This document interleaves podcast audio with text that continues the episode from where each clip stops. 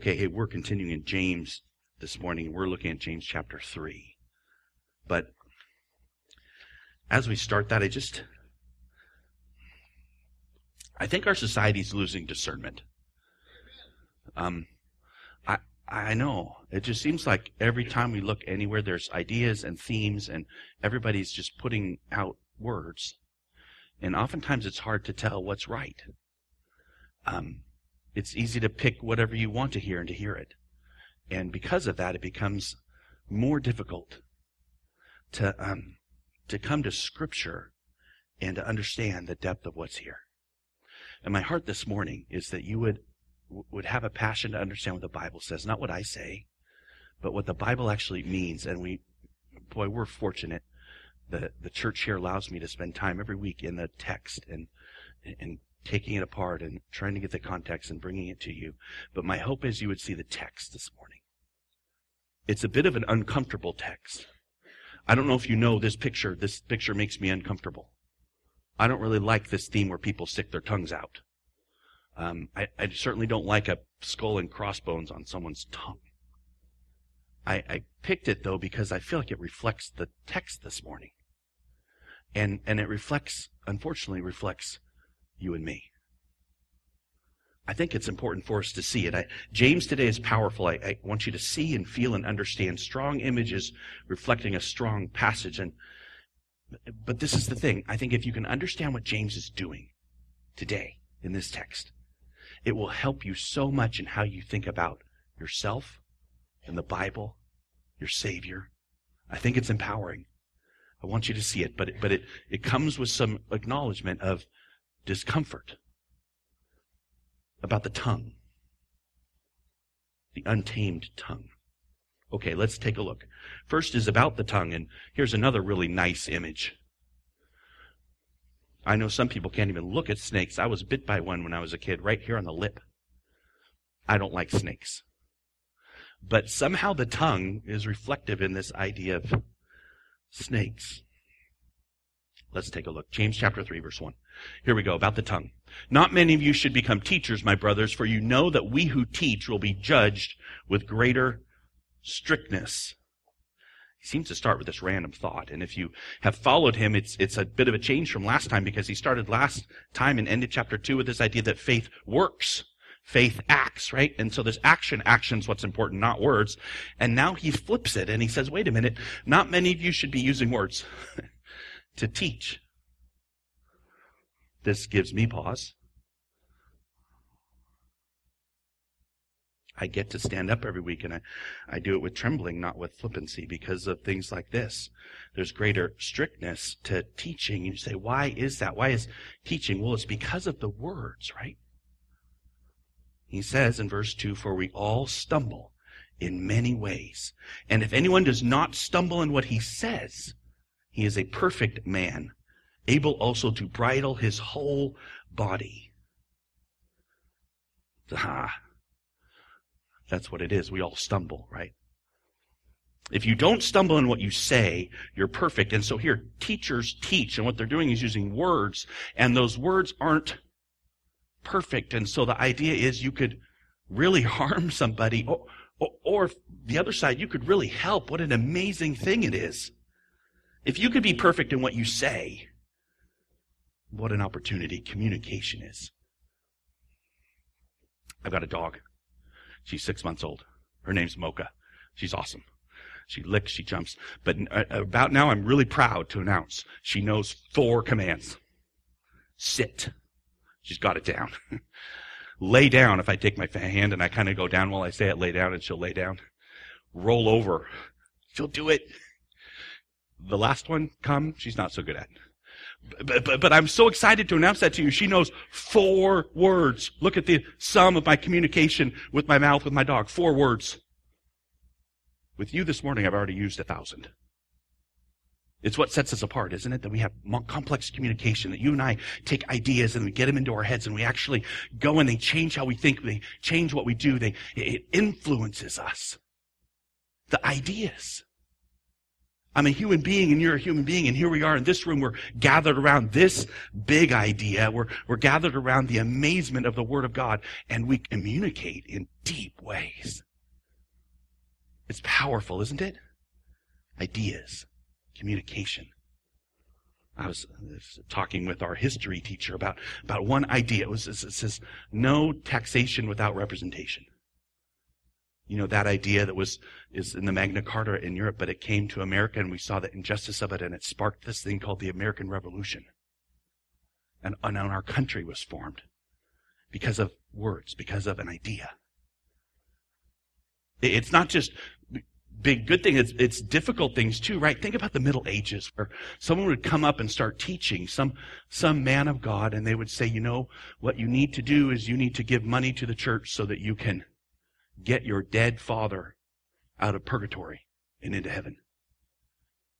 And so the person sitting out there listening would think, well, should I eat or should I give money to get my dad out of purgatory? What a terrible thing. What a hurtful thing. Words. Those are just a couple examples. It's not just on a grand scale, right? I mean, think of how many people have taught things that aren't true and have shaped thousands, but I think of what I say to my kids. I mean, isn't it true that if you slip a swear word into your language, I, I testify to the truth of this to my shame. The kids hear it, it's going to come back at you. Five minutes, a day or two, somewhere, and it'll, it'll come along with, and dad said it. Why? They heard it, they mimic, they repeat, they, they take it in, you, these words, and it's not just kids, it's, it's all of us. We, we take in words. I sat down with a couple it was some time ago now, and the first thing that, that the woman said to me was, I've gotten counsel from all my friends, and they're telling me I should leave him. And I just thought, what terrible counsel. We speak and we counsel, and people take it in, and then they are going to act on counsel that's bad, and, and you start thinking, this is, this is the influence of our tongue. So when James talks about what we say, when James talks about the tongue, he's talking about this communication that we do because we're human beings, and it's marvelously powerful. Marvelously powerful. So James is insightful and he's helpful. He focuses in on how important our words are. That's the first thing. Agree with me. Our words are really important. They are. But then he says this. Oh, well, I just, I, I, didn't even give you the examples because he says, if we put bits into the mouths of horses so they obey us, we guide their whole bodies. He says, if look at the ships at the sea, though they're large and driven by strong winds, they're, they're guided by a very small rudder. Wherever the will of the pilot directs, so also the tongue. It's a small member, but it boasts of great things. And it's just this thought. It's so amazing what the tongue is. Have you seen a horse?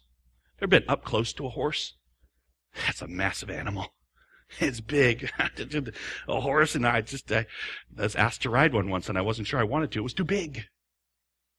But if you take just this little bit, it'll guide the whole horse, right?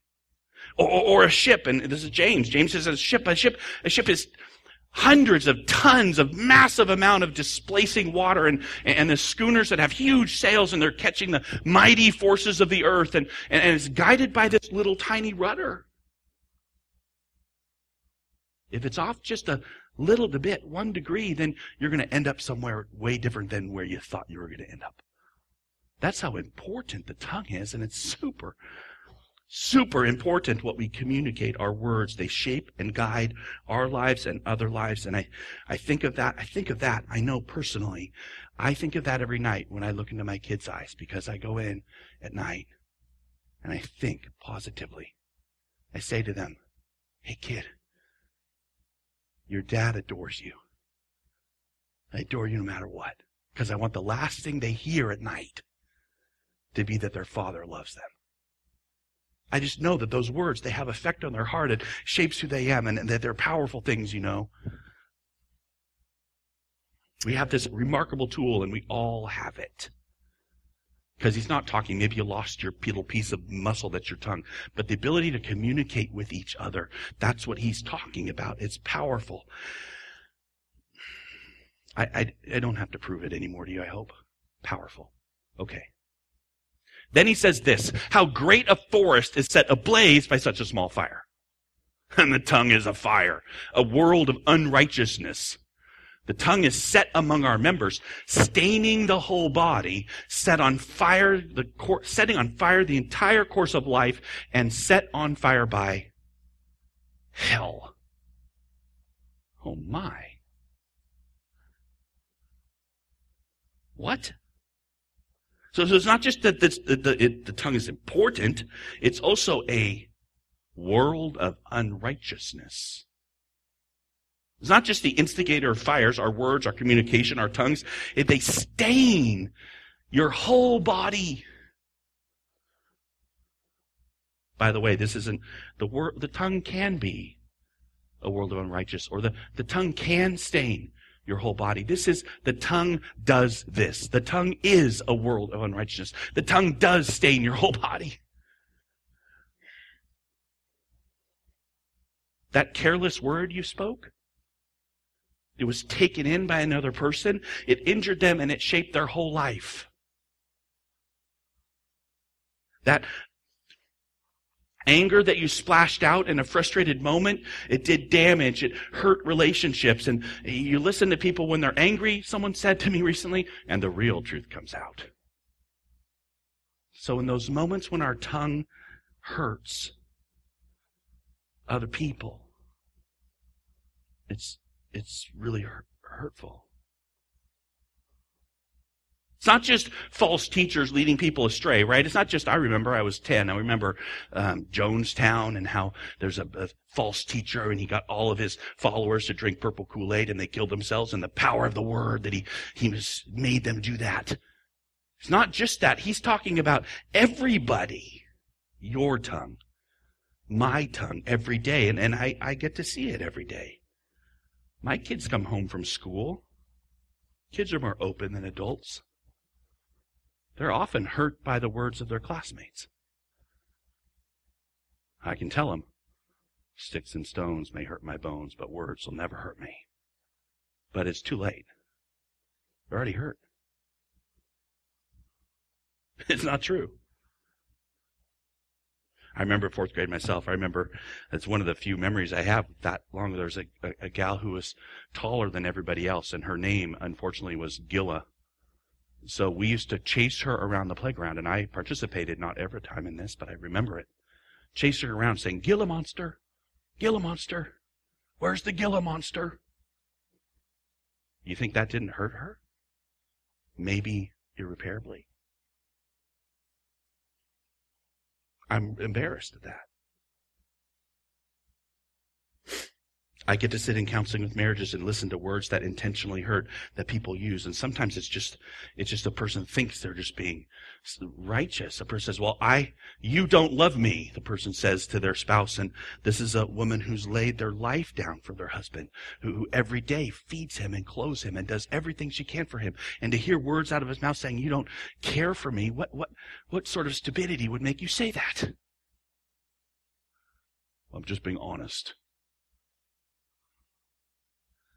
Words hurt, you know. They really do. We need to hear this. Your tongue, your communications, just like mine, they are not perfect. And if I sin, it spills out through my mouth. That's what Jesus said, right? In Luke 6. He said, hey, out of the heart, the mouth speaks. Here it is. It's remarkable in its wrongness. It's not just a little harmful, says James. It stains your life, these things that you say. You cannot take them back. You, you hurt other people. You lift yourself up. You deceive. You lie. You do half truths. You ignore, you ignore you, your humility as you pull people in teaching along ways that are wrong. We do all these things. And it shapes you and me. This is not me on a rant about the tongue. This is the Bible. This is James.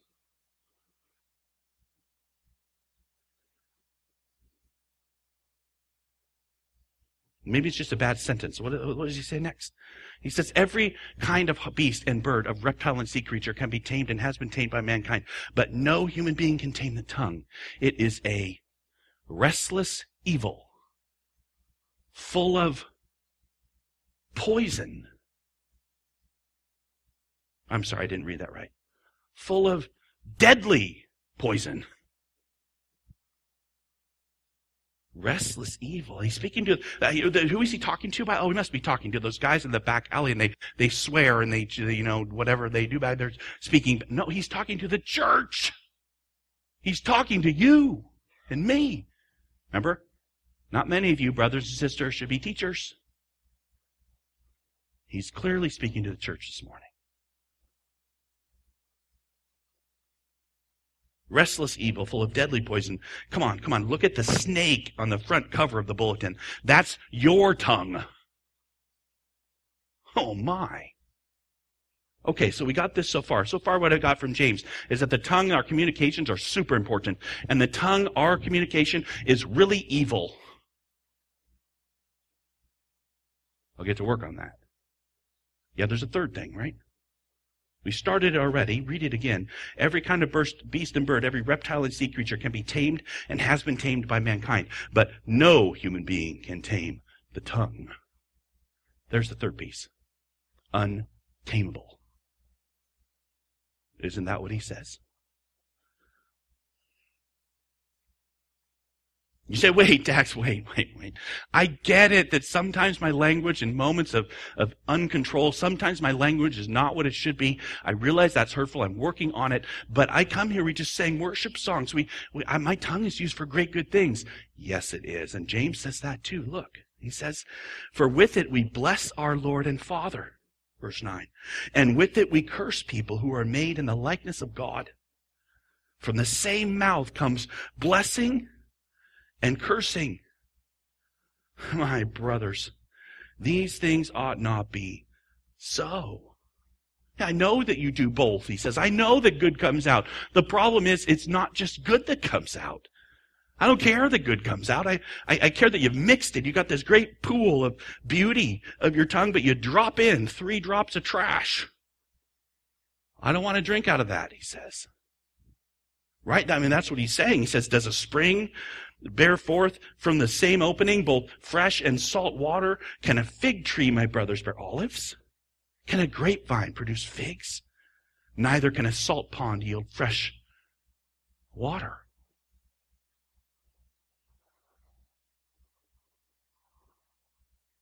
When you speak wrongly, and everybody does, then you reveal that you're not, you should be, that you're sinful. These things ought not be. I know you have some good words, but your bad words kill the good ones. You need purity all the way through. You need cleanness all the way through.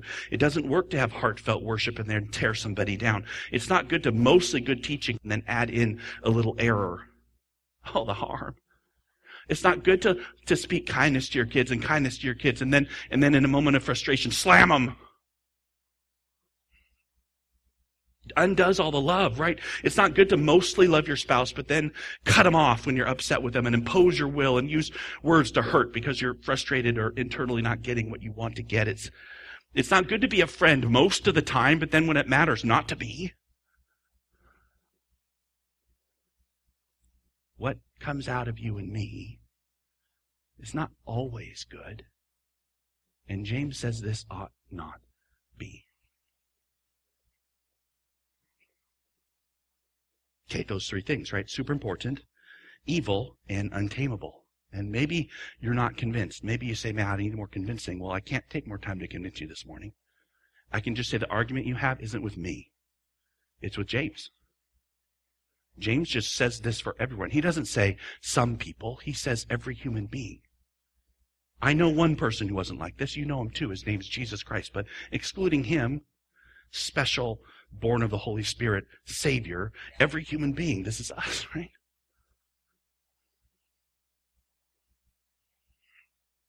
Okay. It gives us two options when you hear this.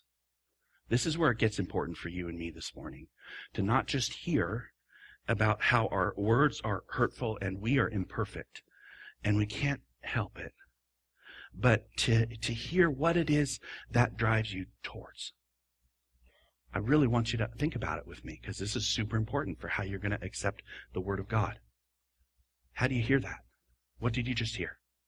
As I walked you through 12 verses of James, his, his, his takedown of the tongue, what, what did you hear? My plea to you is that you would accept them as true.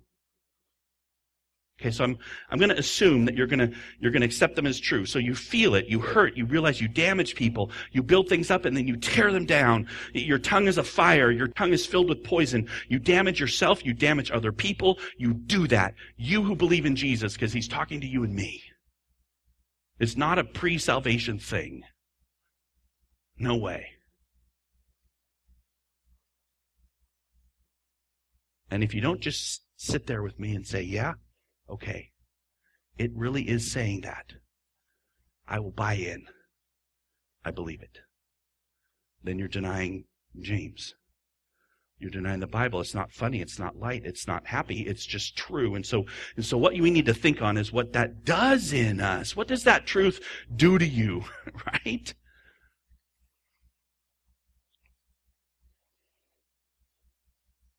Here's how I used to respond when I was a kid, when I was in college. I, I responded with, I heard it, and I thought, okay, I'll do better. That was my main response. I can see how mad God is at me because obviously He's not happy that I do these things. Who would be happy? My tongue is a restless evil full of poison. I must control my tongue. I must work on this and get it better. And what I will do is I will make, and I would take my day and I would, again, look back on my day and I would say, Lord, I'm so rotten and I will work doubly hard tomorrow to, to, to fix this. I will work on how I speak with people. I will, I will close down my tongue and listen more. I will, I will be careful in what I say. It birthed that in me, that desire, right? And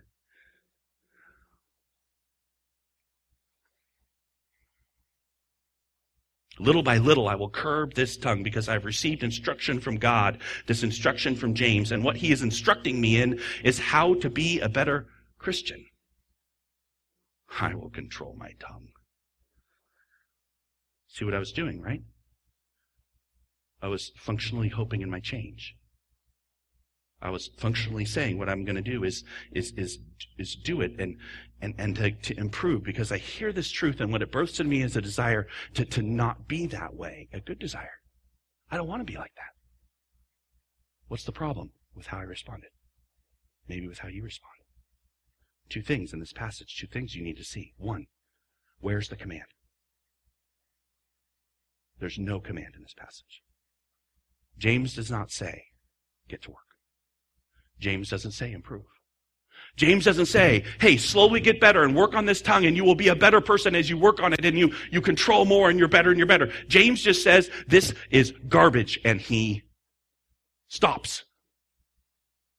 Which leads me to the second problem because what happens is, is that I say, okay, I hear that it's garbage and I don't want to be garbage, so I'm going to get to work. And, and then I get to work on it and I work for a day. I work for two days. Let's say I work for 10 years on my tongue. Then I read this passage again. Is it not also still true of me? Is it less true in 10 years when I've worked on my tongue for 10 years, for 20 years, for 30 years, that all of a sudden now James's passage now becomes not about me, but about them? Doesn't it still condemn me? Doesn't he say to every person who, including me, who I've worked on my tongue for 20 years, and he says to me, he says, your tongue is full of restless evil. It's full of poison. And he says that to me, who's worked on my tongue for 20 years. And I'm like, no way. You gotta be talking about them. I've worked on my tongue. See the problem with the passage? It doesn't let you go. There's no end. There's no improvement in it. It is a blanket statement about humanity. And you can talk about the context that James must have been writing in, but he doesn't paint in that narrow bro- stroke. He takes this brush and he paints all Christians. Well, all Christians who are human beings. I think that's all of us. And he says to all of us, little and small, big and little, the ones who control our tongue some and those who don't, he says, your tongue is full of restless evil. You no human being can tame the tongue. I can't believe that some of us step back and start to say, well, I guess that doesn't really apply to me anymore. I've been doing a pretty good job. Are you kidding? What are you doing with the Bible? I, think you're throwing it away.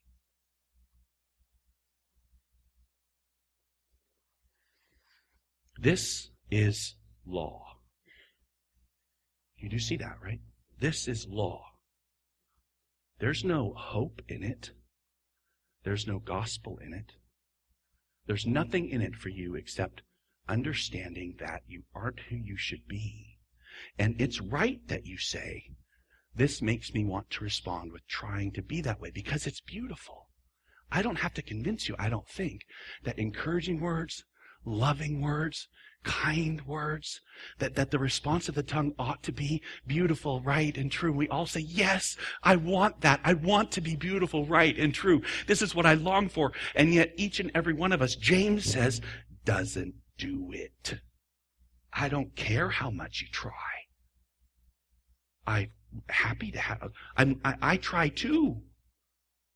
This doesn't make me go, well, fine, I think I'll just be evil. That's not the right response, but neither can the response be, I will attain it because I remain under it for the entirety of my human existence here on earth. I'm under this statement that my tongue is full of restless evil. So what do I do with this law? This is what James is doing, isn't it? Because didn't he in James 1, didn't he put up the mirror for us? Didn't he say, look into the mirror of the law. Get a good hard look at this mirror of what you ought to be, and don't you dare forget it. And so now he does it again with your tongue. And he says, Don't you dare forget. You are not who you should be. This really important part of you, it is evil. And not just evil, it actually is unfixable. What's the purpose? The purpose is not to try. The purpose is the condemnation. Right? I, I, I want you to get this. It's important that you get this. Christianity and the gospel. You want to get the gospel. This is how you get the gospel. You understand the law. The law always accuses you, and it's accusing you now. Everybody in this room is imperfect. You're not degrees of imperfect is not where we're trying to get to. I'm not trying to get you to better degrees of imperfection and me to better degrees of imperfection. We're all condemned. We're all condemned by tongues that are evil. So all of us have one place we can go. One place. Where can we go? You got to bring it in. It's not in James. But, but neither is there in James a command to improve. There's no command to improve and there's no gospel. There's just condemnation. What do you do when you're killed? I go to the cross, don't you? Where do I go for hope? when I see again the, the rottenness of me? Where do I go again for hope? When I see that no matter what I do, my tongue is untamable. No matter what I do, I slip in the word. The, for the thousandth time, I've hurt my wife with poor words. Where do I go? This is not where I go. I promise I'll do better because I can't get better. I can try all day and I will, I will, I will, I will try again. And I tell my wife that I will try. But you know what's going to happen tomorrow? but I can go to the cross. I don't mean a piece of wood. I mean what Jesus Christ is, who he is. I can go to my Savior, the one who died for me, the one who paid for me, the one who doesn't just, doesn't just say, hey, I'll, I'll, I'll, I'll overlook that, Dax, for now. He actually gives me his righteousness. James is there. He finds his hope in his half brother, the one he knew, the one he saw die on a cross for his sins. Humility, that's what this breeds, and trust, not in ourselves, but in Jesus. And, and, and, and you say, I'll follow Jesus. Not, no, you won't, not in the way you're thinking, because, because you'll never be the one who's perfect with their tongue. No human being can tame the tongue. Only Jesus has a perfect tongue. And all of your following him and all of your desires to do that will be imperfect still. And, and, and all, all of us say that, all of us. I know you and I know me. We easily say we're not perfect. But that's what's required. James very clearly says you don't follow Jesus in this.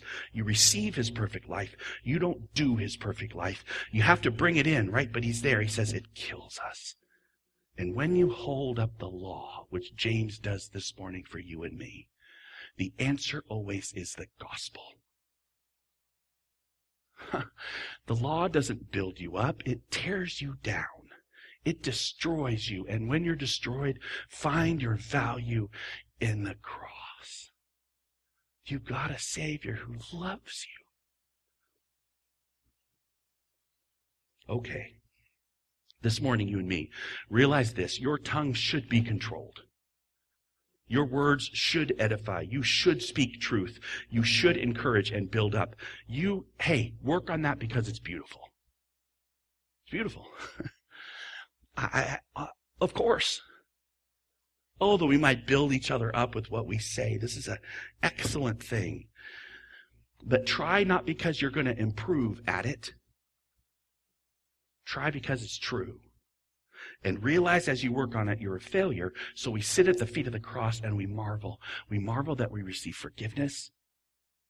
It lets us actually not be as hurt because we realize everybody does this terrible thing and the only hope you have and the only hope I have is Jesus. Not, not to make me escape this passage, but in the destruction of me to find life in Him. It makes the gift really sweet that He loves you and me, broken, foul mouthed, uncontrolled people. And if you and I will trust that He does, if you do, you will stop thinking that you're presenting some beautiful gift to God by working on your tongue, and you receive the beautiful gift that He adores you. You'll stand. All of us we will. Broken, but looking forward to that day when we will be like Him. He's coming again because we'll see him as he is. Let's pray.